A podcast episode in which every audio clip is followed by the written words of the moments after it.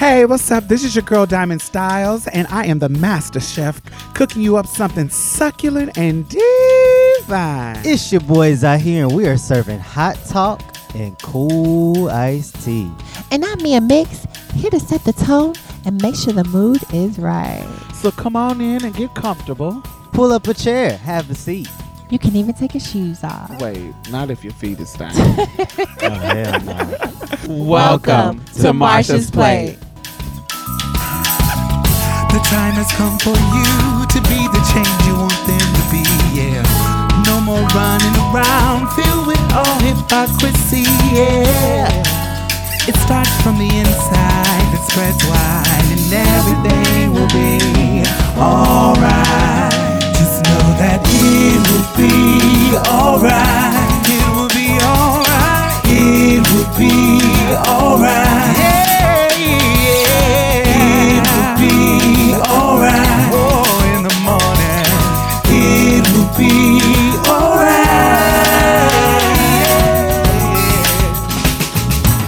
Yo, join the conversation. Hashtag Marsha's Plate. On Instagram, Facebook, and Twitter, we want to hear what you guys have to say. You can also help us build community by becoming a patron on patreon.com slash Marsha's Plate. By contributing to this podcast, you help us continue our powerful work to change culture one episode at a time.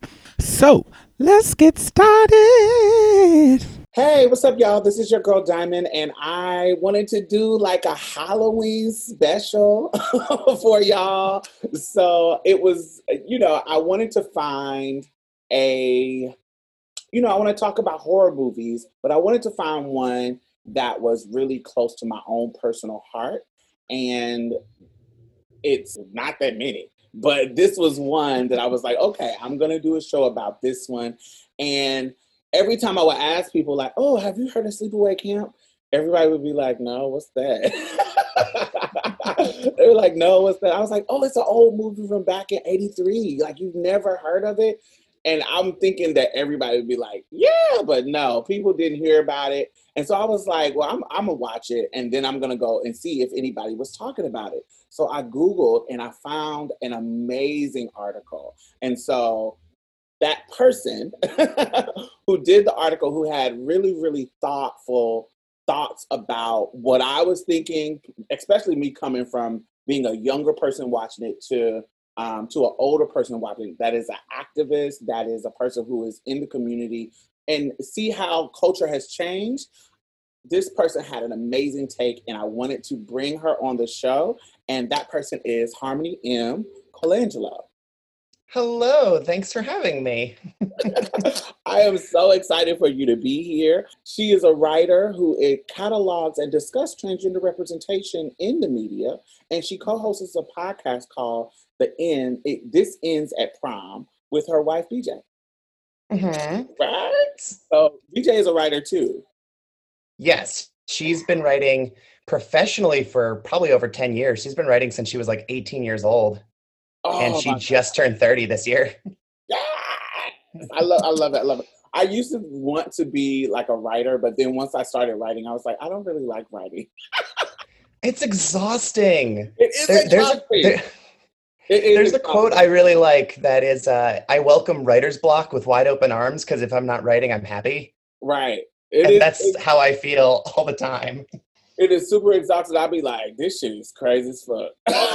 why, is it, why is it giving me this energy? Why is, why is it taking me this long to focus? And I feel like every time I try to write, I feel like I got some ADD or something like that. I'm like, oh, this shit is crazy. No, no thank Exactly. That's how I am usually. I think I've written like three things in the last six months because it's just, it's too much with how everything is in 2020. exactly. So the the movie that I wanted to bring Harmony on to talk about is called Sleepaway Camp. It was released in 1983. In America, it was called Sleepaway Camp, but actually in the UK, it was called Nightmare Vacation. It is a classic slasher horror film that was written and directed by Robert um, Hiltzik. It tells the story of a young girl sent to summer camp that becomes the site of a series of murders shortly after she arrives. It stars um, Felissa Rose. I want to kind of explain what a slasher film is before we go into the discussion? Just Mhm. a little bit. Um, a slasher film is a typical type of horror film. It kind of steers to a particular type of formula. So there has been some type of past wrong action that has happened, and it caused some type of trauma to a person. And that person becomes this kind of killer, and it reinforces it. It, it reinforces something. Something happens probably years later that makes this come out of that trauma Yes. in that in that um in that killer. So another Yes. thing is usually built around as far as the visual of a film is usually built around like the stalk and murder kind of sequences. They like stalk the prey, like you see the camera, see the person behind a you're like it, it seems like the camera is behind a bush and they're looking at a person and then boom boom boom and they start killing. Right? Mhm. yes. Another common trope that happens in slasher films, and this one was no different. Um, there's usually like a young woman, sometimes a young man, but usually like a young woman who is at the end facing the killer by herself. She usually shy, timid, maybe virginal, and she's Mhm. amongst a bunch of um horny sex sex riddle sexually active teens or sexually active young adults and she's the nice demure nice one that comes out at the heroine at the end one of the one of the perfect ones is halloween um laura strode jamie lee curtis's um character she's one of the one who definitely fits that kind of trope um yes. And that trope is uh, commonly referred to as the final girl because she is the final girl left standing. left standing and it's used as a device to get sympathy because moviegoers are much more likely to be sympathetic towards a you know quote unquote frail woman who's fleeing a murderous killer than a you know a male because they seem like they're going to put up more of a fight Exactly. in- in- according to most movie-going audiences Exactly. So there's a lot of films that um usually slasher films follow the villain kind of like the villain's continuous efforts to kill like rather than follow like the individual victims they usually are following the killer yes um, for example like chucky jason freddy krueger we just mentioned michael myers leatherface one of the films that kind of went out of that realm was Scream. That was really, really Yes. popular. But Scream followed the victim. Mhm. Sidney Prescott followed the victim, and then after each mo- in each movie, you find out like a like a movie version of Scooby Doo. You find out the villain at the end, who is the ghost face at the end. That's one of the films that kind of deviated from the typical norm that kind of broke the rule that was popular. So yeah, this this story in Sleepaway Camp does not deviate from that old school trope, other than what happens at the end. So yes, it follows a very standard formula for Mhm. this genre in particular. It's basically a Friday the Thirteenth ripoff in in in its way. exactly, exactly. So let's describe the film. So let's describe the film. What starts off, what what you start to what you start to see, the beginning sequence is the camera is panning and you learn that uh camp, Camp Akawak, Camp Arawak. Arawak, it has closed. And then you go to, then it goes to a sequence where you see a father and his two children, a boy and a girl, who are on a boat out on a lake and they're swimming. While they're out and having fun and swimming in the lake, these irresponsible teens, and I wanted to make it really, really clear like this is early 80s. And so even tropes about women that we would kind of deem sexist now, they really love to sell back in these movies. Because if you were in that scene with the girl, the young girl, she's being that typical, let me seduce this responsible young man into letting me drive the boat. Yes. Well, the thing with slasher films is that the, you know, victims of the slasher, they're not really designed to be deep characters because they're really just blood to be spilled for the sake of the film. Right. And what what this movie actually does really well is there are defined characteristics of a lot of the victims, which I really like. Yeah. So one of the girls is there's a boat that's driving around the lake, and there's it's a girl and a guy, and then there's a girl on the back of it who is on some skis, some skis where they're pulling her, and so mm-hmm. She's kind of scared. The one who's getting pulled, she's kind of scared, but the the girl who's in the boat convinces the guy to let her drive the boat. Unfortunately, um, she drives into the family that is in the lake, floating for um, swimming for recreation. And so, Mhm. in that moment, she kills one of the kids and the father. Yes. So the movie fast forwards eight years, and there is you come into this house, and there is a mother, weird as fuck. She's weird. The mother. Oh, she is a suburban nightmare. I love her. It's funny because when you hear her talk, it's like so characterized and so deep in character for that lady to be in that I'm like, this can't be a realistic person. So not- but it makes it even more creepy that she's like that because she's like a weird suburban ass fucking just a creepy ass mom. Like, ooh, you're creepy as fuck.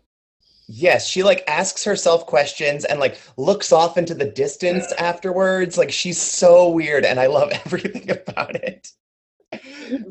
so she so she is getting her two children. One is her son and one is the daughter that survived the eight year um eight year ago accident. So she is the auntie that got custody of the daughter who survived the accident.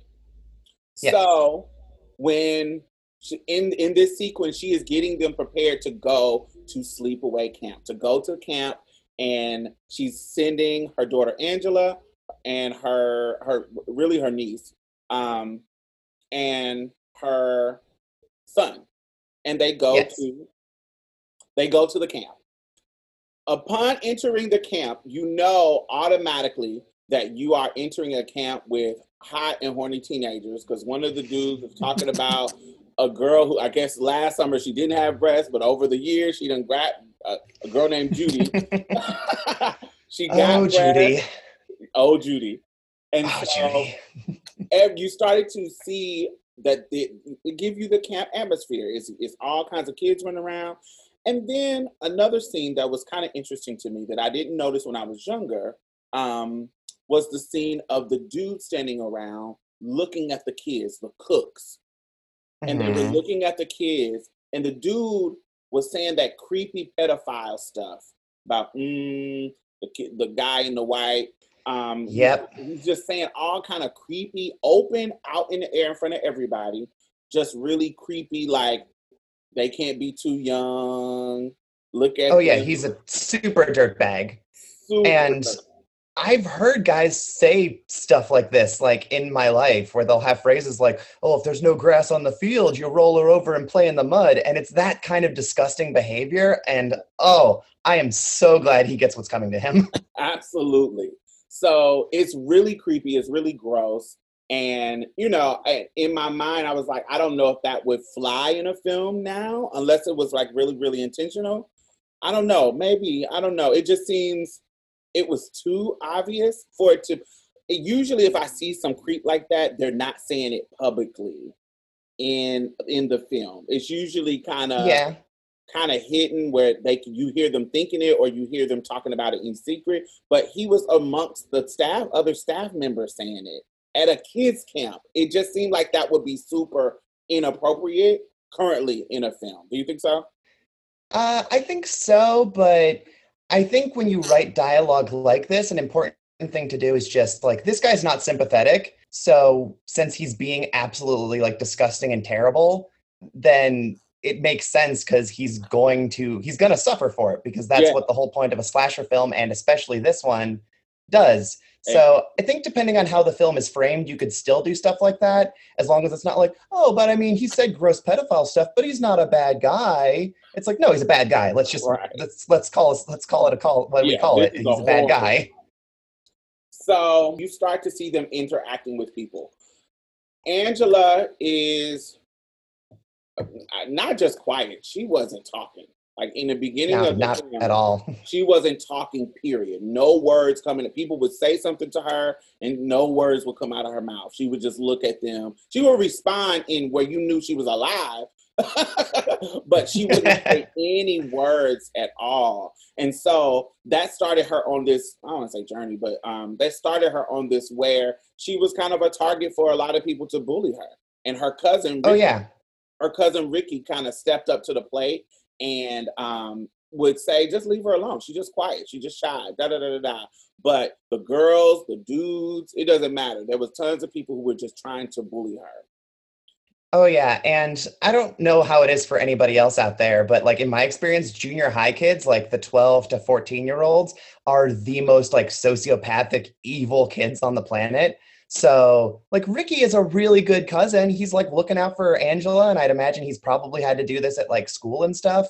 So, like, I love Ricky. He's doing all the right things, but oh my God, all of the kids at this camp are awful. Most of the counselors, except for uh, Ronnie, who is like the really buff one, who's wearing way too tight of short, tight shorts and a really tight crop, crop crop top. I love Ronnie. He, with the exception of him and Ricky, everyone else in this movie is a really bad person. Well, the girl too, the one that smacks Judy.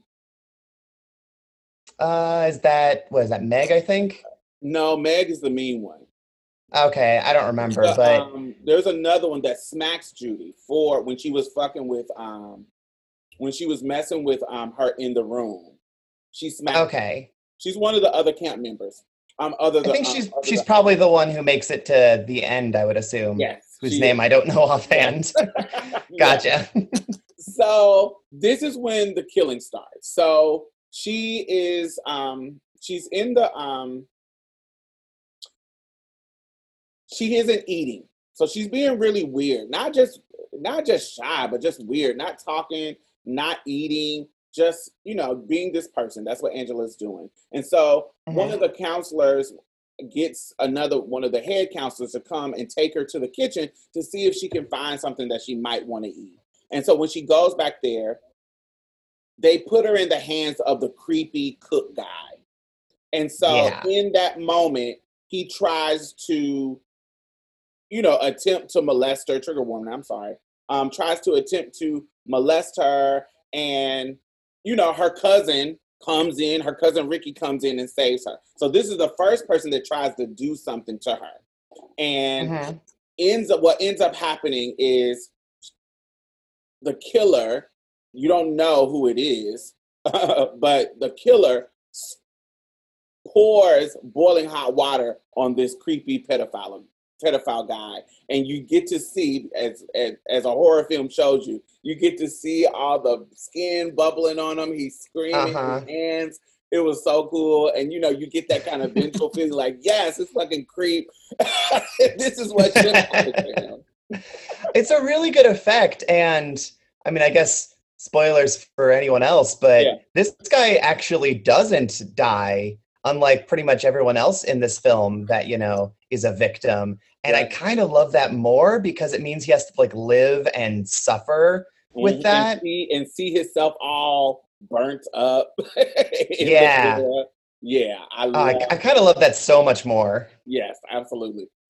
So it goes on to um, multiple people, people get killed. I mean, you go to the guy who was bullying. There's a group of guys that's bullying her. She end up um, drowning one guy in a boat.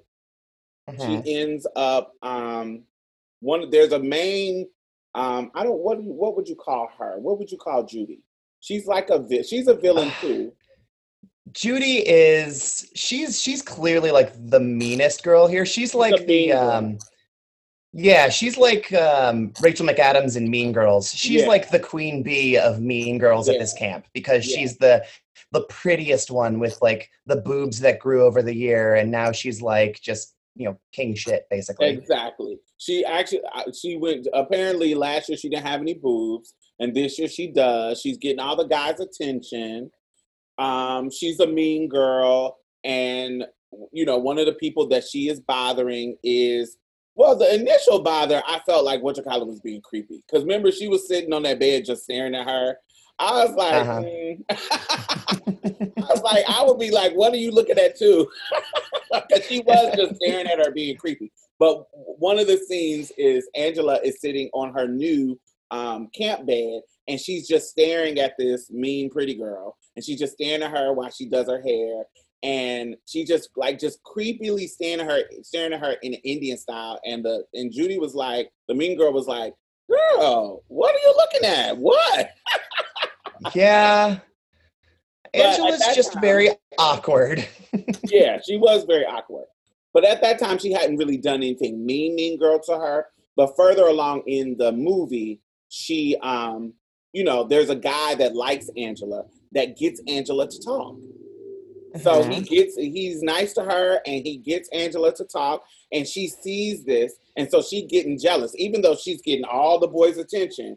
Oh my God, this weird girl is getting this other boy that I probably don't even like attention. Yeah. So now I gotta jump in and try to make her look bad. So she started pointing out how creepy Angela is and trying to win the affections of him. So her murder. Yes. So somebody end up killing um, Judy too. Um, so in the in the process and how they kill her, like if there's an implication that they that they kill her by sticking um, some curling irons in her. I didn't get that the insertion. I got Um, the hold the pillow. I didn't get the. I see a lot of people saying that, but I'm like visually, I didn't get that. How did you get it? I think that the uh, the hot curling iron just inserted straight into her is really more of a. Uh, it's for one thing, it's like a really great shot because you don't see it; you just see the shadow of it, and it makes you go, "Oh!" And it's just so much more cringy that way because you just i- i- your mind goes to the exact visual, and it's very unpleasant. But um, she actually dies from being smothered by the pillow. The curling iron is really just like insult to injury. It's really Yes. just driving a point home. just the harm, just the burn, just the uh. And she's the more um slutty.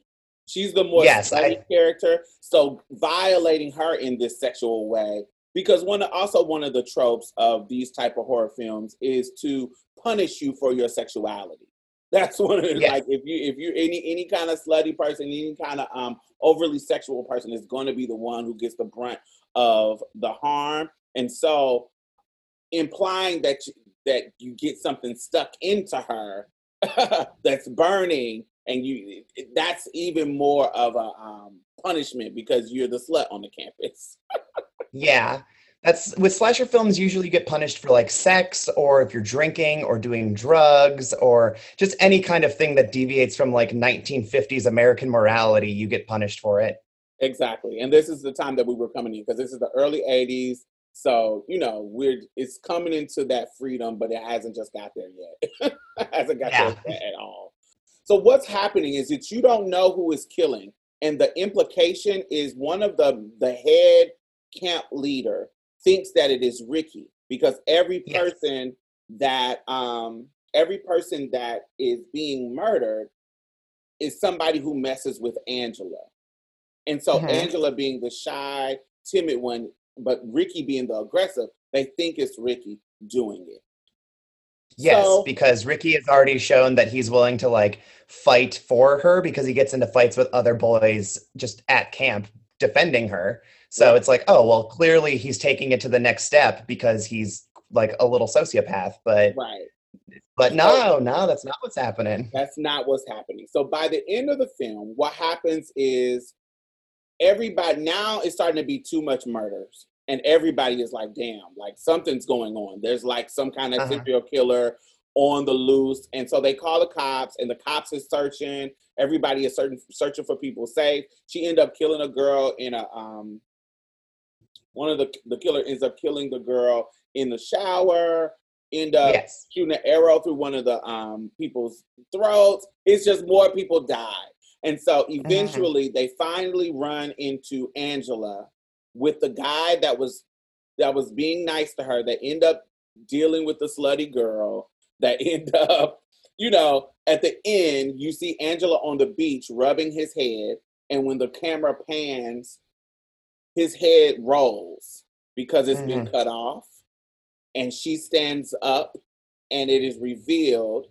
It pans down, and it is revealed that she has a penis. So she Yes. is.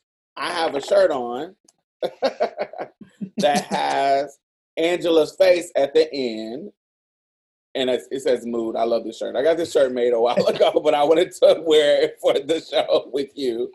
I don't know if you'll be able to see, but I've got one on my back of Angela from the end of that movie that says "fuck gender roles." Yes. so I love it, love it, love it. So this is her face at the end. You see her face, and the camera pans down, and she has a penis. So what ends up happening is you get a flashback to in the movie, you get a flashback to when she came to her auntie's house, the weird suburban auntie. And it tells, it reveals two things that it reveals at the end is that her father was gay, had a gay relationship, and it reveals that her aunt actually got the son. So in the boat, during the boat ride, during the boat accident, it was the father and the daughter who was killed. And the Yes. auntie, the weird auntie, got the son, but because she already had a boy, Ricky, she wanted to raise a girl. And so she raised her when she got her as a girl. Yes. And so that was the reveal. You see the new body, you see all of this kind of stuff. You're listening to Houston's own MP Trans 101. Now listen, I know that what is basic trans 101 for me could just be the beginning for you. So this is for your basic ass. What's basic for me in this life could be just the beginning for you.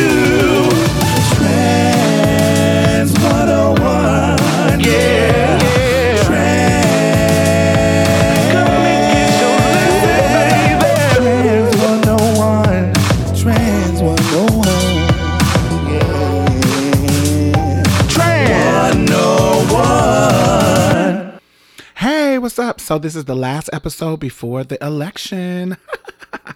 so excited. Whether Donald Trump or Joe Biden gets sworn in as the president in January, the composition of the Senate is what will shape what they can accomplish. So, it's quite important that we vote for our local elections as well, not just the presidential election.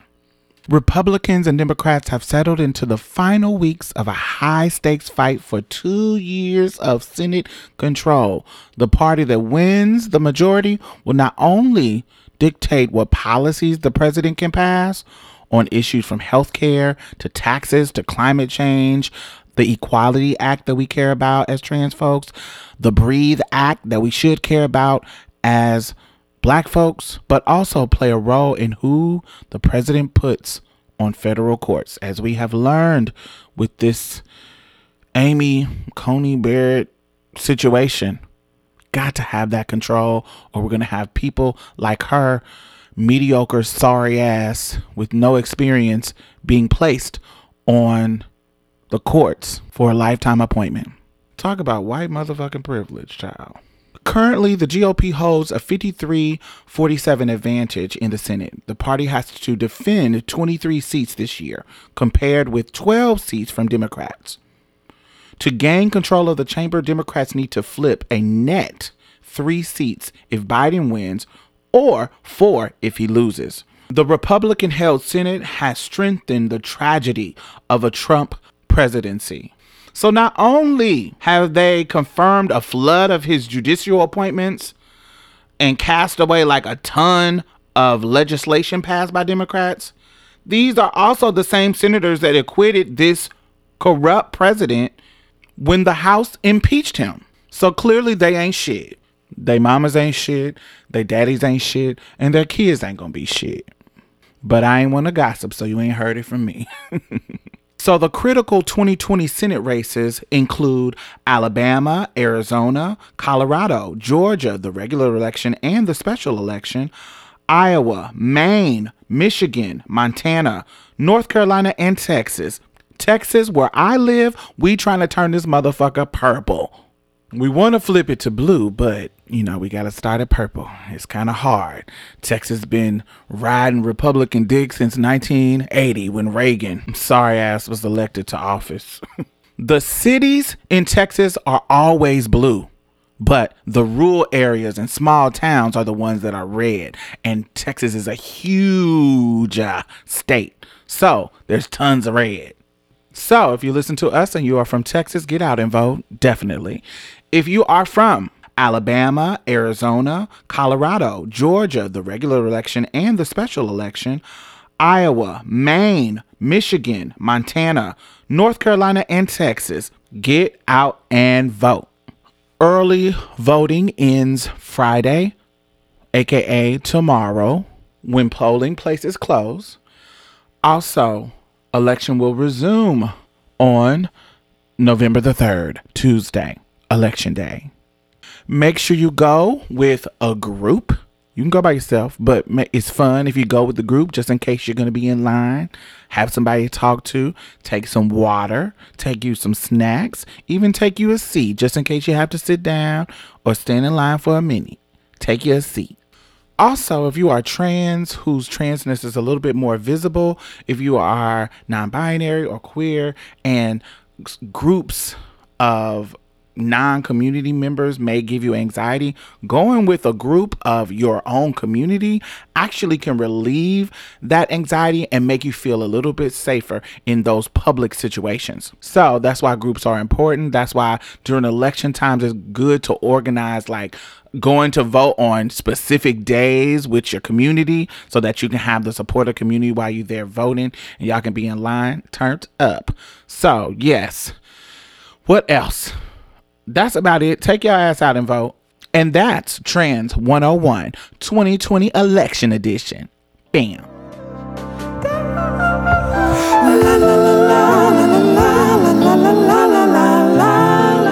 My God, I want to thank all of our new patrons this week. Thank you, thank you, thank you. Yay, yay, yay, yay, yay. So, not only are you helping to sustain this particular podcast, you know, I also donate to other podcasts, I donate to other organizations. I have my finger on the pulse of the community. And I know a lot of grassroots organizations that are doing great work out here. So you're not only helping to sustain us, you're helping to sustain other people in a community. Because I put my money where my mouth is. You know, that's just the kind of bitch I am. Community is fuck. so thank you. I really, really appreciate you. And if you have not become a patron, why have you not? You can donate as low as a dollar a month. It doesn't matter. Anything helps. Please. Do I have to play Sarah McLachlan and show you puppies? Like, what do I have to do? Do I have to do resort to what the white people do to get you to give them money? Alrighty. Anyway, thank y'all. And the Patreon and PayPal link is at the bottom. Back to the show. So I wanted to talk to Harmony about it because Harmony has just a, a just a fresh take because within the community, this film is looked at as transphobic and homophobic uh, representation in media. But what are some yes. of your takes on it? Um, well, as far as like trans representation in horror films go, this one is definitely one of like the big three of like, oh, well, there's the, you know, man in the dress, killer trans person trope What's that the exists. big three? So Dressed to Kill. Uh, Dressed to Kill is like kind of number four, okay. or at least I look at it at number four because I think of Psycho, Silence of the Lambs, Psycho. and then Sleepaway at Camp. Yeah, Psycho, because um, Norman Bates is dressed up as his mother.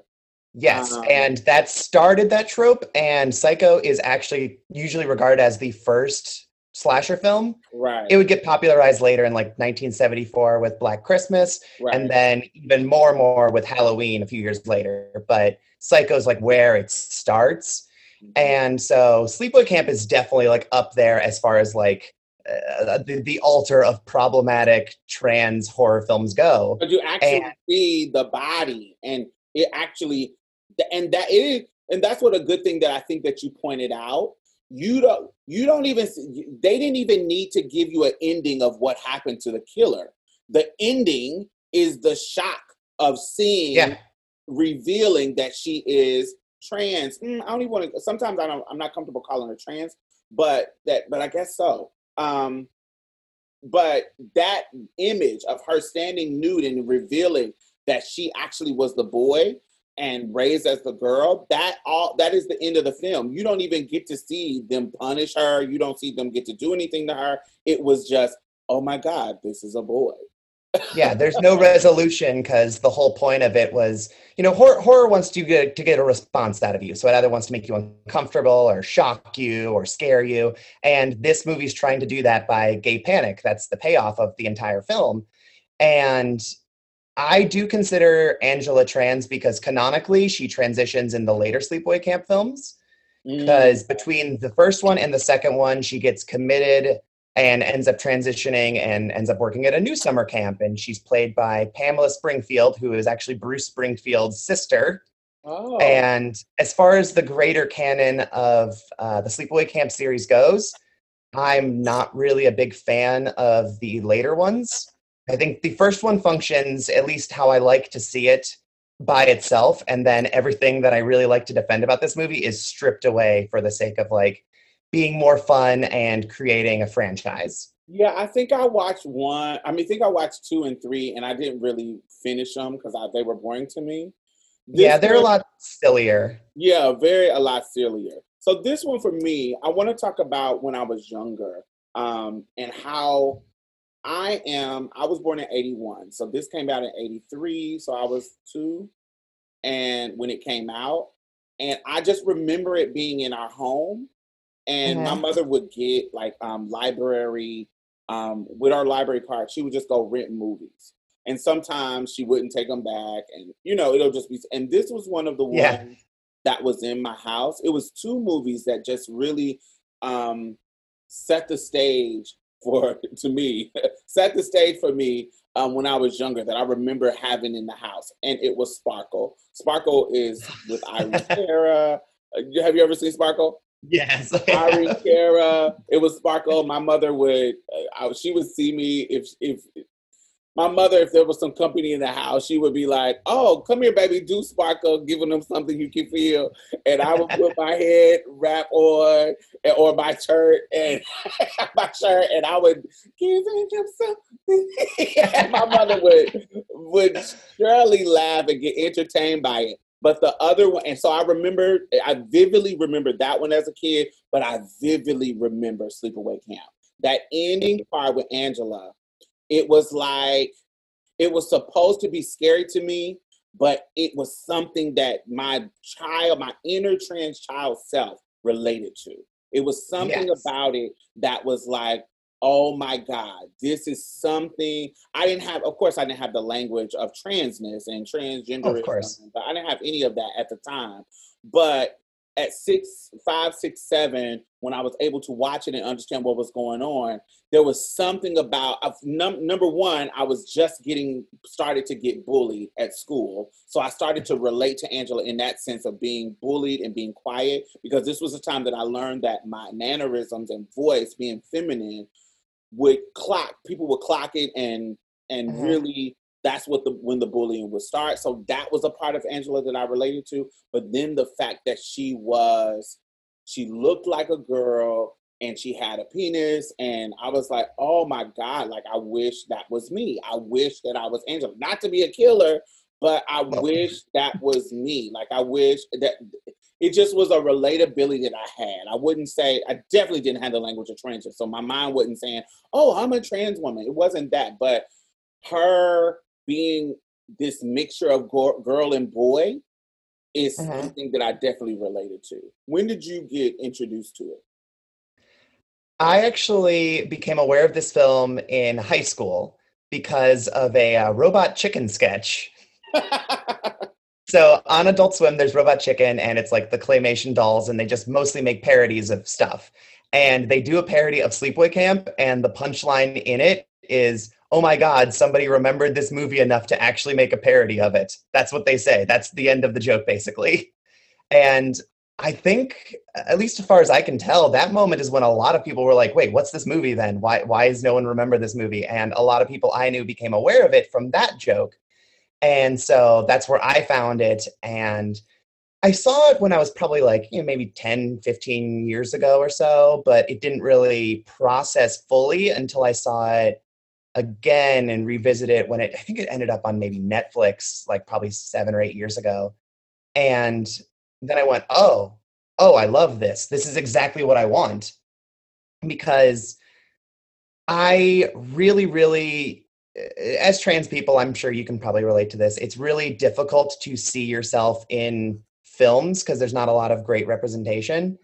And uh, for me, most people will say that like, oh, the horror genre is is so damaging because it teaches people that they're they're scared of trans people. And I really like even with all of its problems, I really like the exploration of transness in horror films because fear is a complicated, very personal emotion and it can be processed a lot of different ways as opposed to like a drama where it's going to tell you exactly what it wants you to feel or like a comedy or where it's a punchline like right. other genres i think handle transness significantly worse than the horror genre does and that is kind of why sleepaway camp it, everything i read into about this film is completely backwards from how it's supposed to be done like it's most people say it's uh, it's bad representation because you know it's a trans woman and she's killing people and it's bad. And I go, well, no, because she was forced to transition by her crazy aunt Martha,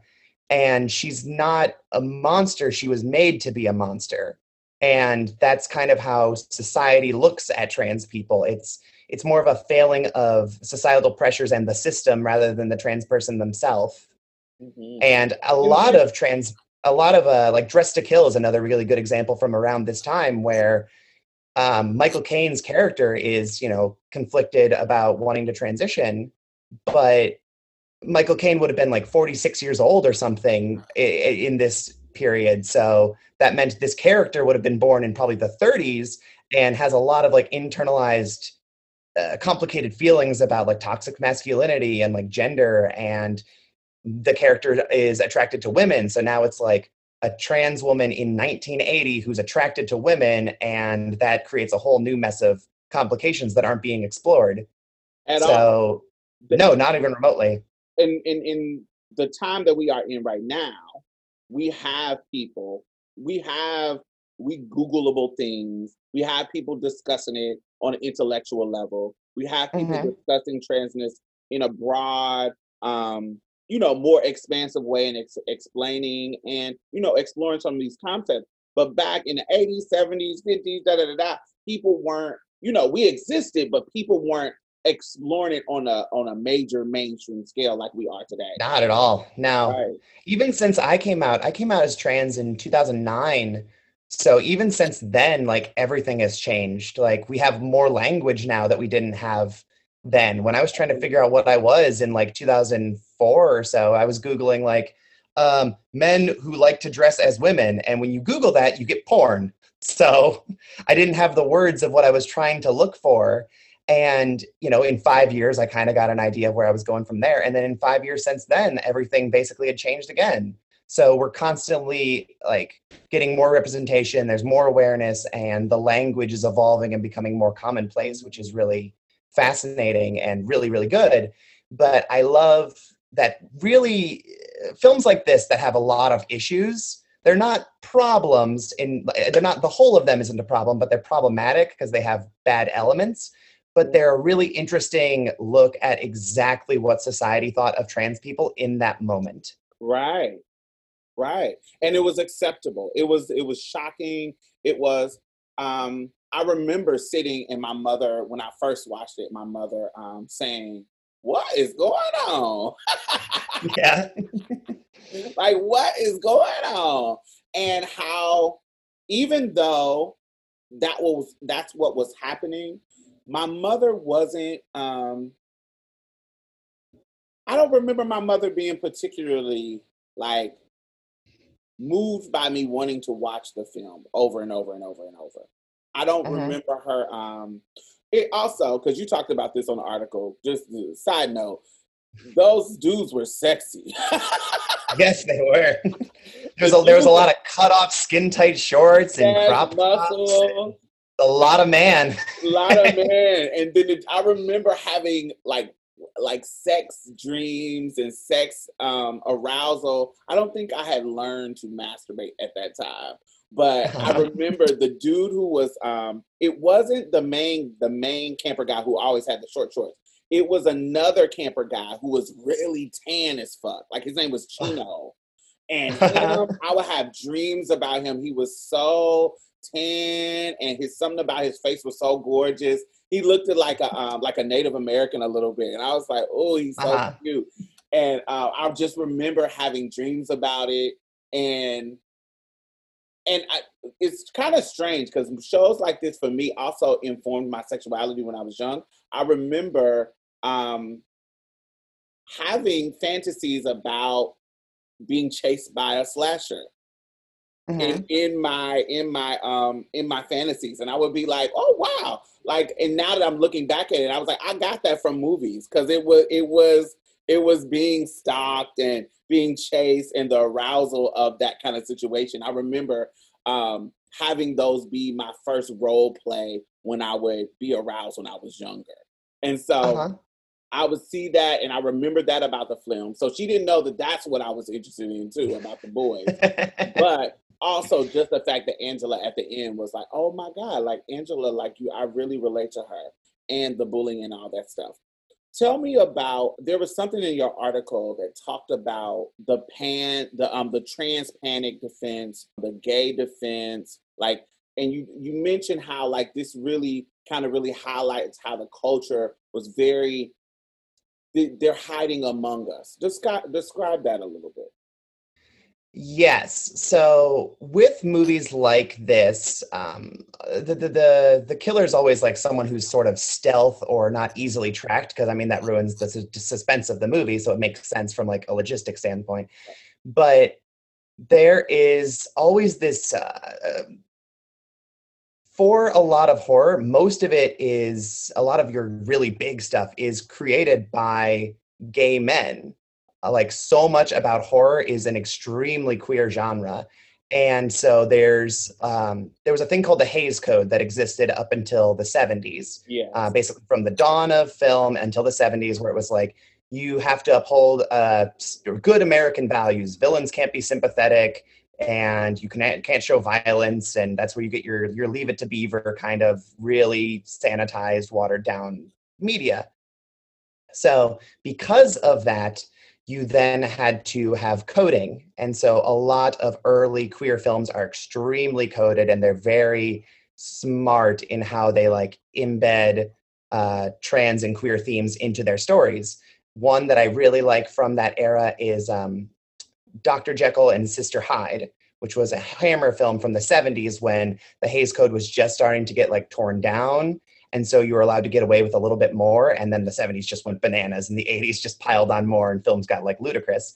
But um, you have it's a retelling of dr jekyll and mr hyde which i have always read as an extremely uh, queer film to begin with because the whole point of it is that not that uh, in the original story dr jekyll is not trying to hide like an evil monstrous side in such literal terms he's trying to hide uh, an aspect of himself through his potion that would be deemed too too gaudy and too uh, grotesque and unpleasant for like stuffy Victorian England culture, which to me reads very gay. Like he's clearly like a closeted gay man.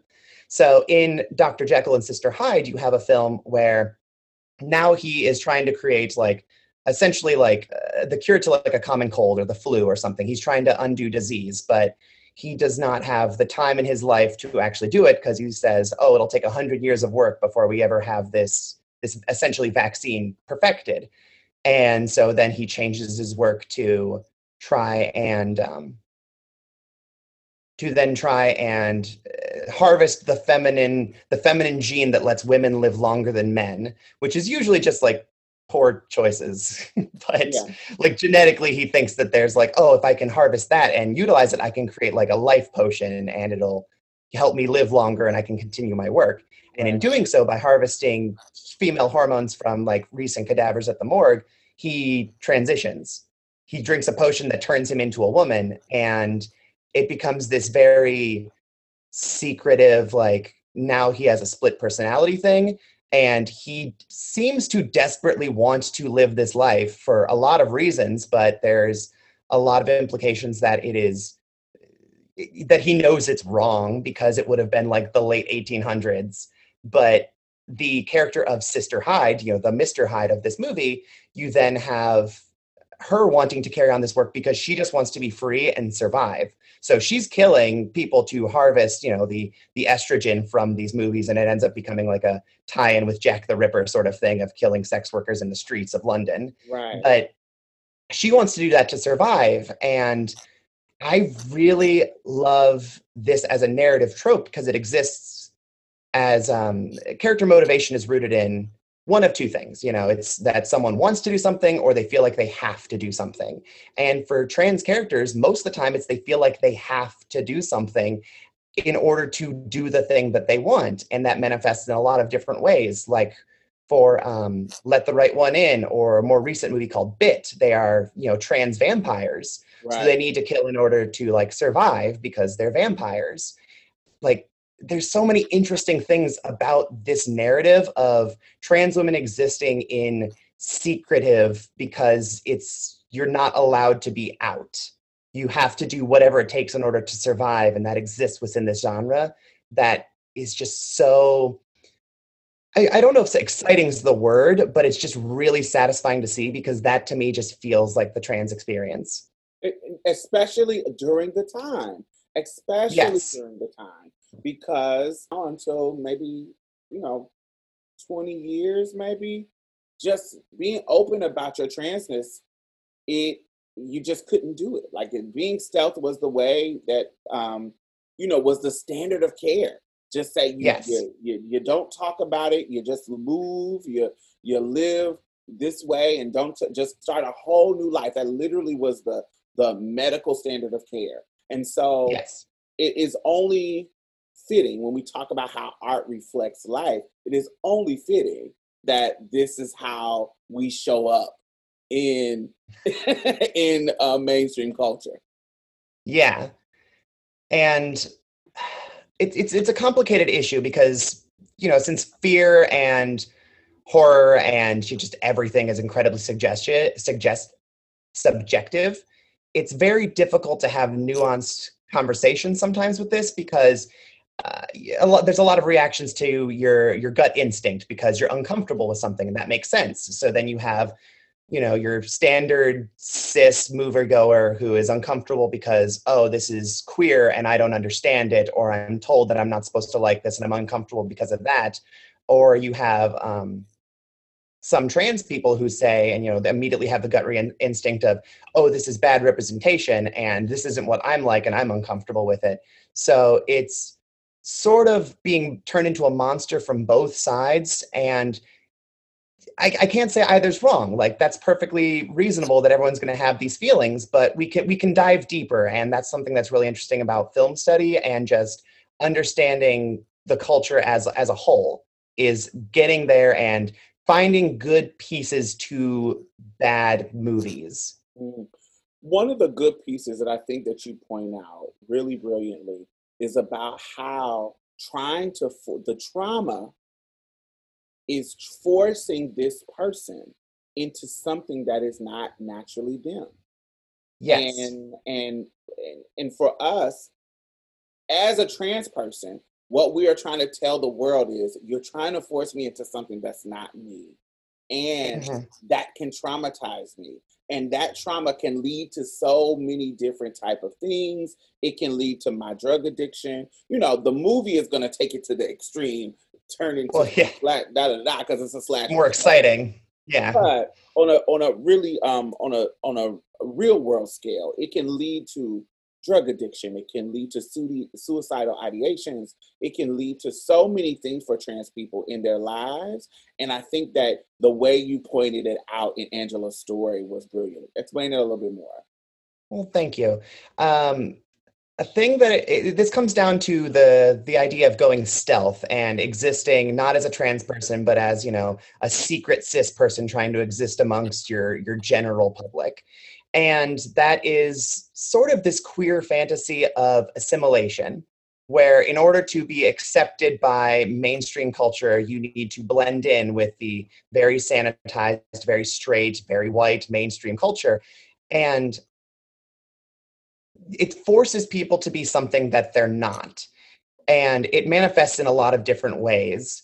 The narrative I see with a lot of people um, in regards to just any kind of LGBTQ plus person in general is they always say as an argument, we're just like you. And I don't know that I agree with that because we're not, and it's not our fault because we have a lot of uh, a lot of internalized like esteem problems. We have a lot of like addiction problems, suicidal thoughts, anxiety, depression, like all of these problems that are not directly related to our queerness or our gender issues. It's the issues of how people will perceive us because of those. This is the society that we live in failing us as a whole, not so much us having issues with this uh, in of itself. This Right. is not, oh, hey, depression is a result of transness. It's no, depression is a result of people being shitty about your transness. Right. It's it's what like psychologists call minority stress. It's like the theory that talks about health disparities that come from that are amongst minorities that come from stressors induced by the larger society, by the dominant culture, which can Yeah. lead to problems, lead to discrimination, leads to victimization, leads to harassment, leads to maltreatment. When we talk about particularly trans folks, it can the stigma around transness can cause us to you you know it can cause all the things that you just named. Higher numbers in um, drug abuse higher numbers of alcohol abuse higher numbers in hiv and aids higher number in um, leading to um, sex work higher numbers to any type of like mental distress or um, and uh, the the issues the my th- those stressors are what exacerbates it's not like it's inherently in us because we're trans it is the Mhm. issues that we are constantly bumping up against a larger culture that says that we should not exist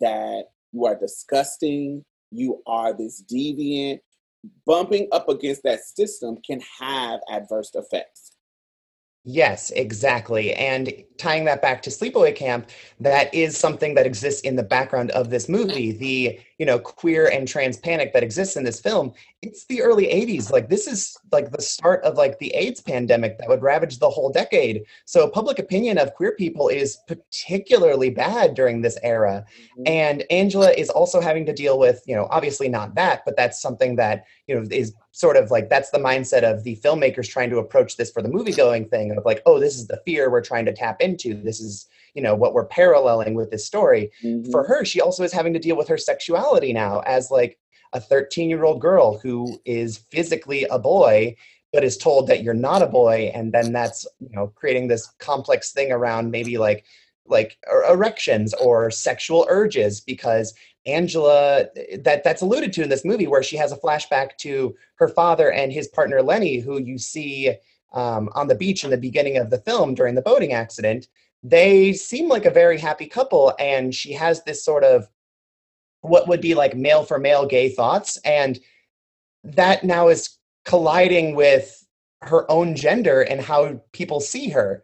So she's being told like you're a woman but you don't feel like a woman but maybe you're a woman but you have urges like a boy but you don't people don't see you as a boy but you want to be a boy who likes boys and it just creates this giant complex thing that now is lashing out at this poor kid paul just because she's now not able to deal with this emotionally because like kids don't have any kind of counseling to deal with this like personally and because she's mad at him because judy kissed him.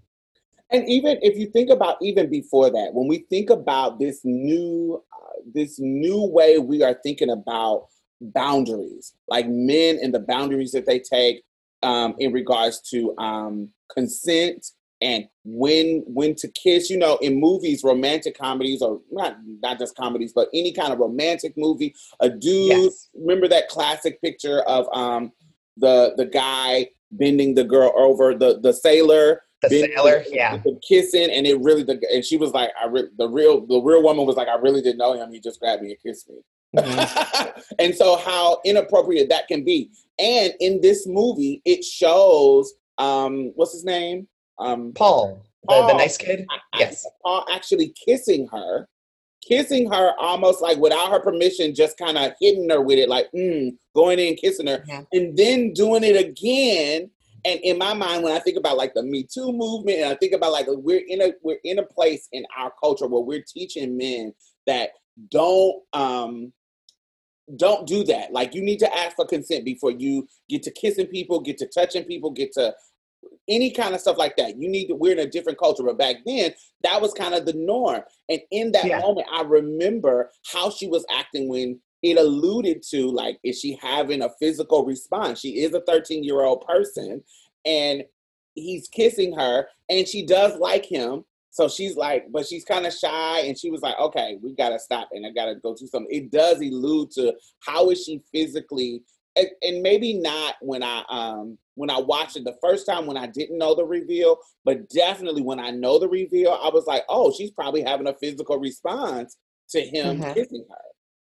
Yeah, and it's it goes into the sort of like we walk among you stealth thing we were talking about earlier, where it's she now is being having to grapple with like this instant moment she didn't consider for of oh my god he might find me out Yeah, and that is that is that is a scary thought if you if, if you're put in a situation where it's like oh no i don't know how this person's going to react to this aspect of me and i have nowhere to run i'm kind of trapped here so it was in that moment it could also be read as like a fight or flight or freeze thing and she froze the whole movie and she had nowhere to run because like you're stuck at camp if nothing else so you're gonna have to see him so Yeah. she fought and then he got his head cut off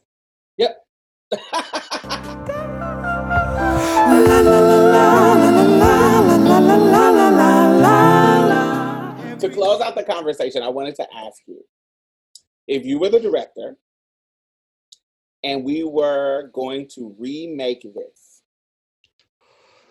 Ah, for now, is there a way to remake this and it not be problematic? See, I've actually had this conversation with a lot of people because of the article and because of my very vocal stance on this movie. Anytime anybody has a question about this or any kind of trans representation in horror films specifically, but in general, they always go, uh, Harmony, I, I have a question and I don't know how to feel about it. Is it okay for me to feel this way? So I, they come to me all the time. And one question that gets asked all the time is Is it possible to have a trans killer and not have it be inherently problematic? And I say yes, but they have to be justified. The whole motivation Angela has in this movie is that she lashes out at kids because they are mean to her. That's Yes. justified to me.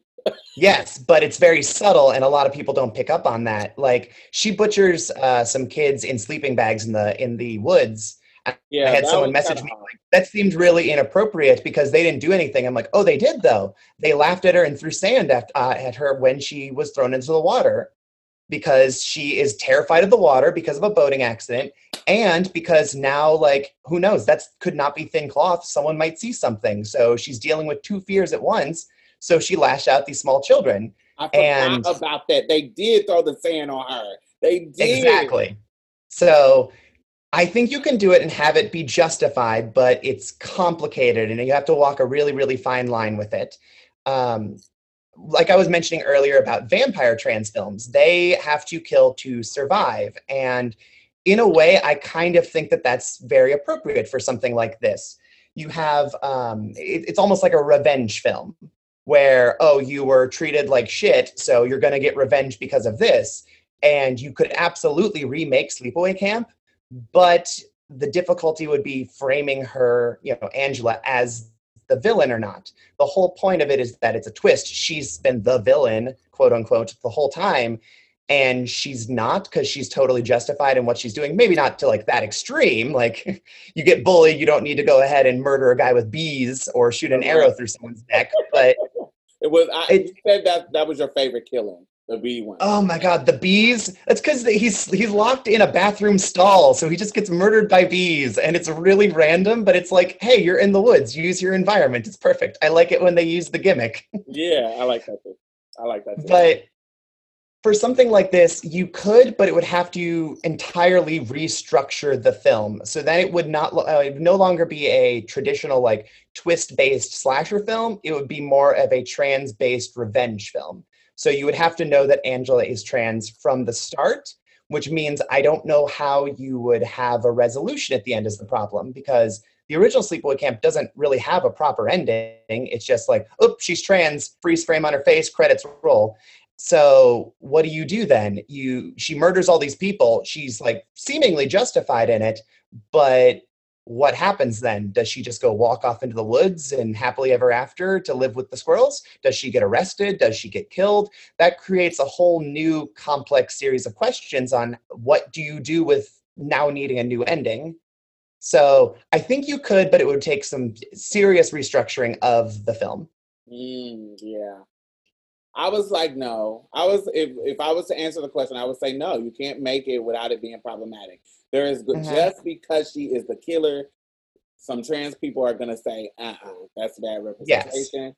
Just because um the reveal, because I, I guess if I was to remake it, I would not take away that ending. I think the Mhm. ending was the twist. That's the end. I think that's what made it cool for me as a kid. That's what made it cool. Um, it might be problematic, but I'm like, it's a slasher film. Like, Yeah, exactly. And yeah. the trans community is not like a monolith. We don't function as a hive mind, so obviously there's always going to be differing opinions. Like um, the movie I brought up a couple times uh, in our talk here is a movie called Bit, and it came out. I saw it last year as like an early release, but it actually came out officially this year, and it is one of my absolute favorite films in a long time because it is queer, it criticizes toxic masculinity, it's intersectional, it has a trans lead, it does all of these things super duper right. And I was so excited for people to see it and talk about it. And I heard trans people complaining, going, oh, well, they don't even talk that she's trans. They say it and then they move on and it's not a big deal. And I guess I just wanted more of a trans story. And I'm like, "Uh, what do you want here? I don't know how to please you. They did everything right. Like, how Right, does this because if, 'cause if they would have focused on her transes, then somebody was like, "Oh, it's too trans focused. It's too that." Yes, I, I, I really Exactly. hate that. I really, really hate that. I hate that in certain circumstances where it's like you can't please every. You're not going to be able to please everybody. Um, No. yeah, you're just not going to, and that's what. That's that's what I. That's what. If I redid the film, I would explore some of the nuances of each one of the um the characters. Like each one of the people that she um i would rewrite and re make it a little bit more realistic. Like the Yeah. pedophile guy i would write I, he would still exist and how he get killed blah blah blah but i would nuance that storyline a little bit more to make it more relevant so we can catch it so we to point out how these people play games maybe put something on how he lured her into the back room, how a little bit more detail on how predators work in regard to that. When we talk about um, nuance Judy a little bit, I would want her to have some type of um, a little bit more nuance. Even at the end, I would have, I know I would do this if I was to remake it. I would have it be revealed to um, Paul first. Like I would have Mhm. it where before I would want to know how the head got cut off. How did we get to that point? How did we get to yes, Paul, follow me to this area and let's talk. How did it get to? Did her transness get revealed before? Like I would, I would, I, I would explore that. I would explore um, how it was revealed to Paul. I would, I would nuance that a little bit more. Um, but I would leave the end the same because Mhm. you know that's a classic. It's it's just a fucking classic. It's classic. It's um, It's iconic moment. it's an iconic moment. It's something that is burnt in my memory, um, and I wasn't turned off by it. I was like, oh, now politically, I'm like, oh, I can see what, like, just what you were just describing, um, where it fit in the narrative of, you know, where we were in our particular time in the early '80s. Because I remember 50s, 60s, there used to be commercials and infomercials about homo the, the predator homosexual trying to Mhm. you know that kind of stuff and so coming from that 20 to 30 years later in the 80s they're like you know i can see it takes time we just got to the point where we are um we we done came from that representation of transes to now we're arguing oh, don't let cis people play trans people that's how Yes. far we have come Oh yeah, and I'm like so excited because we're we're really getting there. Um, just this week, they uh, I think it might have been even last week. I have no concept of time anymore, but they released the trailer for the new Craft movie. Uh, it's going to be, I guess, a loose sequel to the one from the '90s, and they have a trans character, and it looks super intersectional, and I'm really excited for it. So. You know, we're it- we're getting step by step. You know, the revolution wasn't built in a day as far as changing public opinion goes. You know. Mm. Well, Harmony, I want to thank you for joining me. Um, this was uh, this was kind of um, a self-indulgent conversation because I Well, I had to- fun too. you know, we we talk about um, blackness and transness and politics all the time on the show, and this was just a fun topic that I wanted to explore, and I'm so glad that I was able to explore with you. So thank you for joining me. Well, thank you so much. I will never pass up an opportunity to talk about this topic specifically for sleepaway camp. So this was a treat too. So I'm gonna put um, Harmony's information in the box. Tell them where um, they can find you. you can find me on Instagram and Twitter at Velasa underscore trap underscore tour. So Velasa Traptor. I also host a podcast with my wife where she shows me all of the teen girl movies that she watched growing up that I did not watch at all because I was, you know, I was raised to be a little boy. And uh, we see how they hold up. And we get into a lot of discussions about womanhood and, you know, gender politicking and gender expectations on those. And it's very fun. And uh, occasionally I write uh, stuff on Medium. So you can find me there if I put something up. I, I might be working on something for October because it's tis the season on this very topic. So we'll see if I can get my get my shit together and get that out. And I will put all her links in the bottom. Make sure y'all go check her out. She's amazing. And Thank you. for listening. Bye bye. Bye. Well, that's it. Thank you for coming and getting a taste of Marsha's plate. You can listen to us on iTunes and SoundCloud. Make sure you leave a review because we really need those five stars, y'all. And go like our Facebook page and leave some comments. We will be posting exclusive content every Thursday, so you definitely don't want to miss out. You can also follow us on Twitter and any other social media site at Marsha's Plate. If you'd like to donate or advertise with us, hit us up at diamondstylz at gmail.com. That's diamond, S T Y L Z, at gmail.com. And that's it for us, y'all. Bye. Bye bye. You gonna say bye, Mia? Oh, bye, y'all. Every little thing's gonna be alright. Be alright. Don't you worry about a thing. It's gonna be